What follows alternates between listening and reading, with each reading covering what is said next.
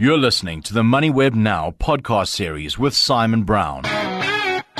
Live streamed every weekday at 6:30 a.m.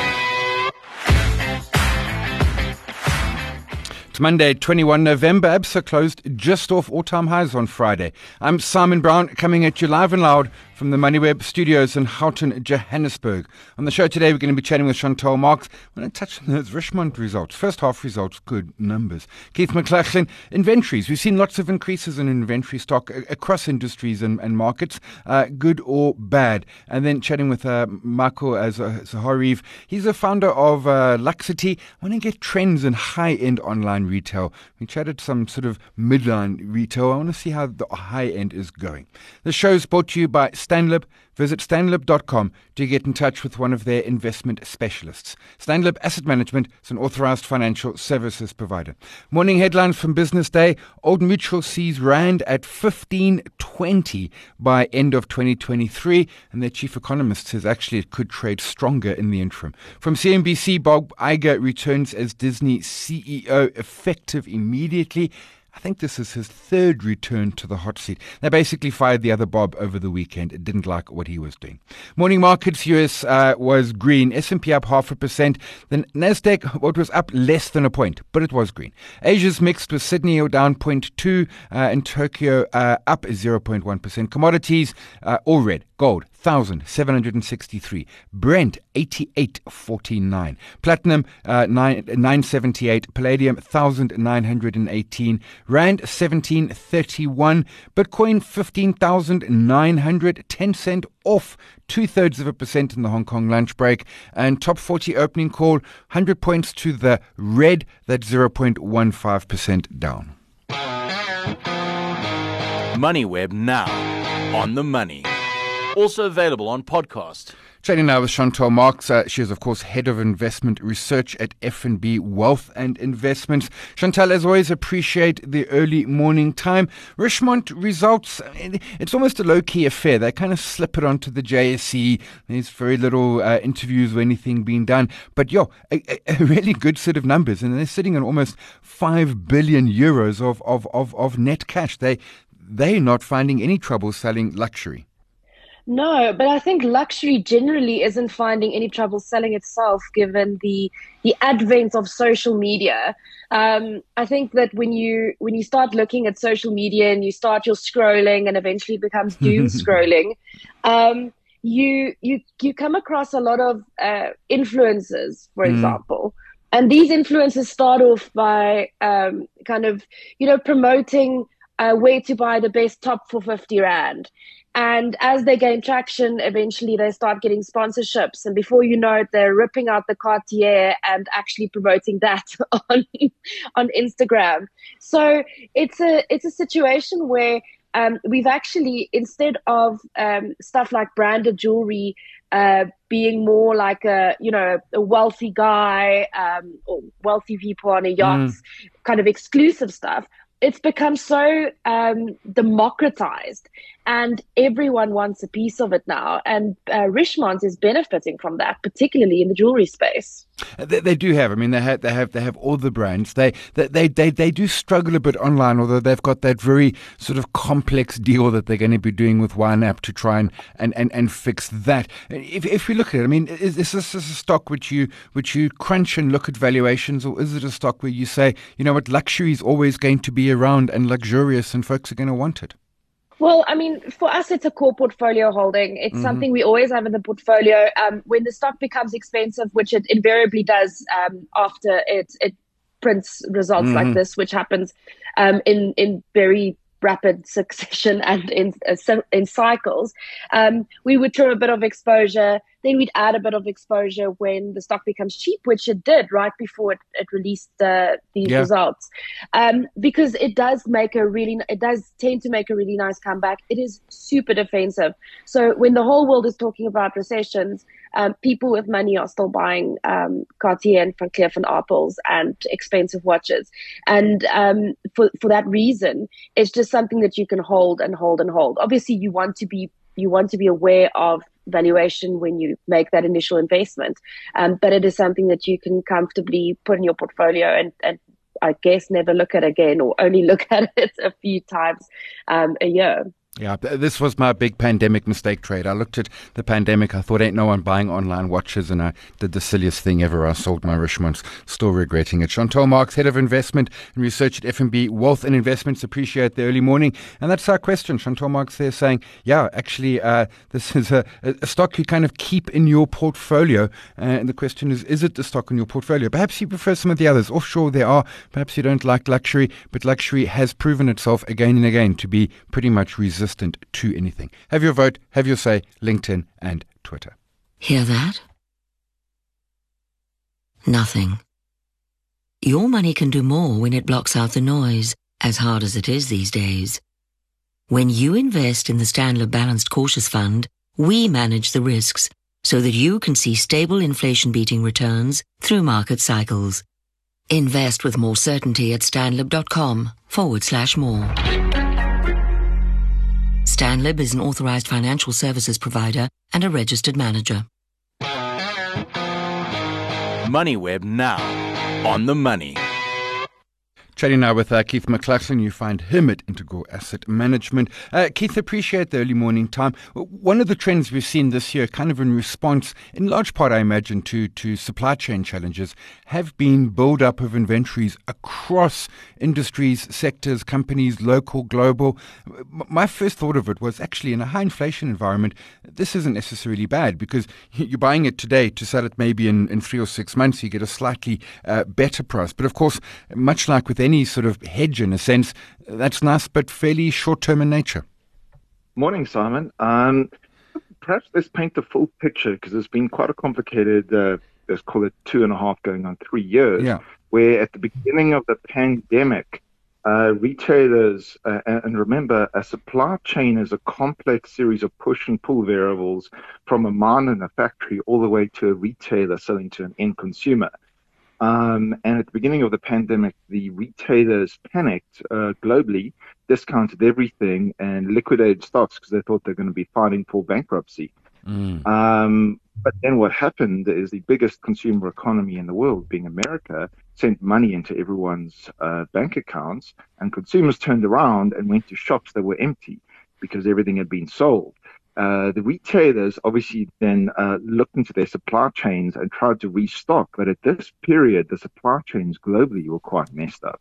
Um, and you had container container ships being rerouted, delays happening, things being uh, stuck in ports and lockdown, and you had uh, these huge disruptions that led to about uh, you know 12 to 18 months of just struggling to restock stores. So the only actual solution, uh, in the short term at least, to messed up supply chains for retailers and, and everyone along the retail chain, we've got wholesalers and all the way down to factories, was to buy more. It, you cannot sell what is uh, what's not on hand. So they went out, they ordered double, triple, uh, and all of that arrived. But all of that is sitting now, and what we've seen this year in Walmart, Costco, Target, yeah. even Nike, higher up upstream, is guys are reporting huge inventory balances, and they're reporting these huge inventory balances um, just at a period where the U.S. yield curve is heavily inverted.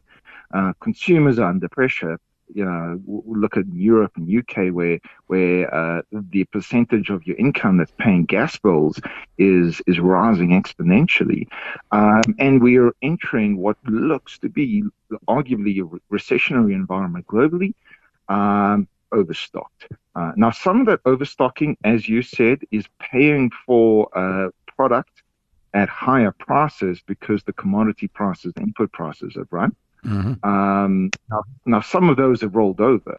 Other than the energy spaces, most commodities uh, that go into products uh, are lower than they were, let's call it six months to 12 months ago when, when all of this was being made and ordered and flowing, flowing across.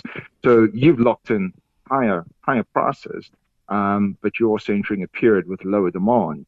Um, but certainly some of this is there is more volume sitting in warehouses, more volume sitting in uh, sitting in shops, uh, and depending on who you are, some of this is going to have to be discounted to moved, which which which convolutes the inflation argument as well. And that's really where we're sitting today.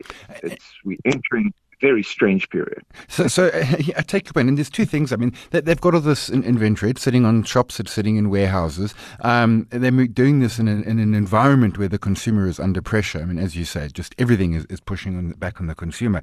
They're going to have to do some level of discounting, and that's going to hurt margins because this is going to be at, at, at lower margin. And it, it frankly, it's going to it's going to make I don't want to say ruinous results, but it's certainly going to make results that are going to be deeply unattractive, and from a lot of them. And we saw it from Target earlier this year. Um, although Walmart seems to have solved the problem, Target certainly has not. Well, it does depend what your mix is. Mm-hmm. Um, some inventory is durable and some is perishable. Um, and I would classify fashion as perishable. Let me let me give you an example mm. of two sl- uh, slightly higher upstream uh, retailers. so in the clothing apparel space, you've got Nike and you've got Levi Strauss. Mm-hmm. Uh, both of them, if you have a look at the last quarter's set of results, inventory was up 40 to 44%, which is a significant jump. Um, but Nike is panicking and discounting because a large proportion of their inventory is fashion. Let's call it athleisure, but it's effectively fashion tied in and seasonal. Mm. Whereas Levi Strauss, if you listen to their results, went to at length talking about that they've stocked up non-seasonal and non-fashion related, uh, so they're 501s and things like that, that season in, season out, year in, year out is Levi Strauss and people will keep buying. Um, yeah. So, so it, it's also not across the board who's going to be impacted and how one is impacted. I mean, a, a, another example is you have a look at Sprouts Farmers Market that predominantly stocks only perishables. You know, we're talking groceries here. That's hard to overstock. Um, not yeah. to stay on the shelf that long. No, I take your uh, point. Whereas you, are stocking for you're stocking for the weekend rather. And I like your point with Levi's. 501's been the same for hundred years. A quick last question. There's another implication here because of all this stocking up. Manufacturers were getting orders coming rushing in, whether it was you know whatever it might have been that that that, that you were particularly manufacturing. But that's brought a massive pull forward, and now the manufacturers are going to see less orders because of the the high uh, stock levels, and and and that's going to f- trickle through to them too. Definitely. We can see this in the shipping rates. Shipping rates have collapsed yeah. 85, 90%. Um, no one is shipping if no one is ordering. Uh, so w- once again, a supply chain is a, a, series of complex push and pulls all the way from a factory in mine building the original product all the way to uh, a retailer and consumer buying it. And at this point, yeah, there, there's a lot of distortions in it. Absolutely, one at factories and one at uh, one one with the shipping companies. Yeah, I, I, hadn't even thought, of course, the shipping rates absolutely collapsed. We're going to feel it all over the place. Keith McLachlan, uh, Integral Asset Management, always appreciate the early morning insight. There's no postponing the inevitable. Your money knew this day would come. And you know what? It can hardly wait to start giving some back to you. When you invest in Stanlib's fixed income funds, you can retire earning a regular income off your investments. Invest for more certainty at stanlib.com forward slash more. Stanlib is an authorized financial services provider and a registered manager. MoneyWeb now on the money. Chatting now with Michael Zaharie. He is co-founder of Luxity. Michael, appreciate the, the early morning once again. I suppose first question. I mean, we, we saw Richemont results out on Friday, uh, and they show quite clearly that, that luxury I don't want to say it's immune to tough times, but it certainly survives it. Your experience, I mean, do do people continue to buy uh, luxury during during tougher times? Perhaps in the pre-owned space, it actually booms because they're not buying a new Cartier; they're going to go and buy a, a second-hand one, maybe. Um, hi, Simon. And nice to be on the show again, and thanks for having me. And yes, of course, we've actually seen luxury uh, persist through the through the difficult times. I mean, during COVID, there was a huge boom in luxury retail. Many attributed it to the you know shift from experiential spending into uh, good spending, luxury good spending. But what we've actually seen is this persists as COVID restrictions have lifted, and now as the talk of uh, you know, the, sorry, the inflation, mm-hmm. everything comes about, you know, the economy is slowing down, we're still seeing this trend persist. So it, week on week, we're seeing articles come out in Forbes with all the major platforms saying why it's predicting why is this trend uh, persisting and trying to figure out. It's very difficult, but I think that the reality is that tough times make you know the wealthy stay wealthy and even sometimes solidify that wealth, and therefore they're able to continue spending on these luxury goods. Yeah, okay. No, it, it, makes sense, and we absolutely saw that in the in, in the Richemont uh, uh, numbers. Uh, the big ticket items. I mean, the, the, the, your your website's got everything from, from smaller ticket to, to, to very large ticket items. Do, do people click on the buy button for a big ticket item, or do they kind of browse the website and then maybe come in store or, or drop an email or something, or or are they doing uh, the, the whole process start to finish uh, online? Well, I think there's different uh, use cases. What people are using online goods, uh, you know, physical for. Mm. What we really saw is originally, you know, malls. Uh, they they were created for convenience, all the stores in one place. Mm. And when online came about, it was literally all the stores in one place. So uh, there was a huge shift to online from a convenience point of view. And what stores have started to realize is in order to, you know, retain the customer, create new customers, we need to create experiences in store. So the in-store experience has really become about like, you know, building your brand, allowing that customer to come in and have a coffee or a champagne, really build trust of your brand. And then online, the customer will buy just from a convenience point of view. So I think it's not really specifically about the item, it's about the state of where the customer is. So if we look at some of the numbers, I mean, just our numbers show that during the pandemic, people were spending 70, our sales were 75% online and 25% mm. in store. Now, as that has lifted this year, we're looking at about 45% in store and 55% online. So we're definitely wow. seeing a return to the malls uh, as the restrictions have lifted and as, as people begin to resume their regular habits. Yeah, because you've got the online, you've got the stores as well. How many stores do you do you have now?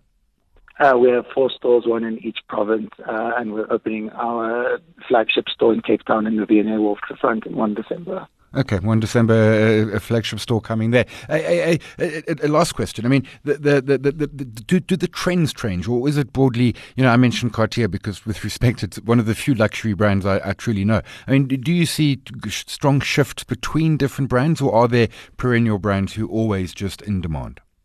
Um, I think in South Africa, we've mostly seen the uh, certain brands hold their value. So, you know, from the luxury goods items, it's uh, Louis Vuitton and Gucci are always the number one and number two. And it's also reflected in store sizes if you look at their presence in South Africa. Mm. So, for the most part, we see um, the same players uh, remain in the top spots. But in the middle tier, there's definitely some shifts in sentiment year on year. We'll leave it at Michael Zaharie. Uh, he is co-founder of Luxity Talking Luxury. Michael, always appreciate the early morning.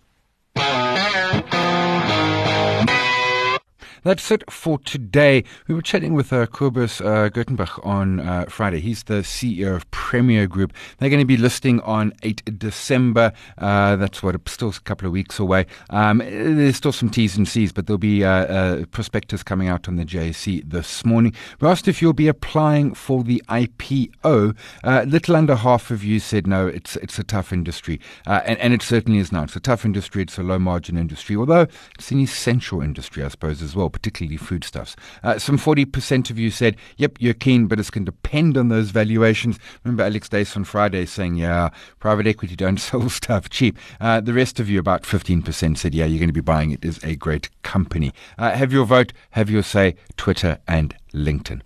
This show is brought to you by Stanlib. Visit stanlib.com to get in touch with one of their investment specialists. Stanlib Asset Management is an authorized financial services provider. We're live every weekday morning on the MoneyWeb website and the app, 6.30 a.m. podcast just after 7. Thanks to my team, Eddie Nobochle, Nicole, to you for listening, my guests for their early morning. My name is Simon Brown. This is MoneyWeb Now. We'll chat again tomorrow. We've got Astros. You've been listening to another MoneyWeb Now podcast, posted every weekday at 7 a.m. on moneyweb.co.za. MoneyWeb Now, on the money.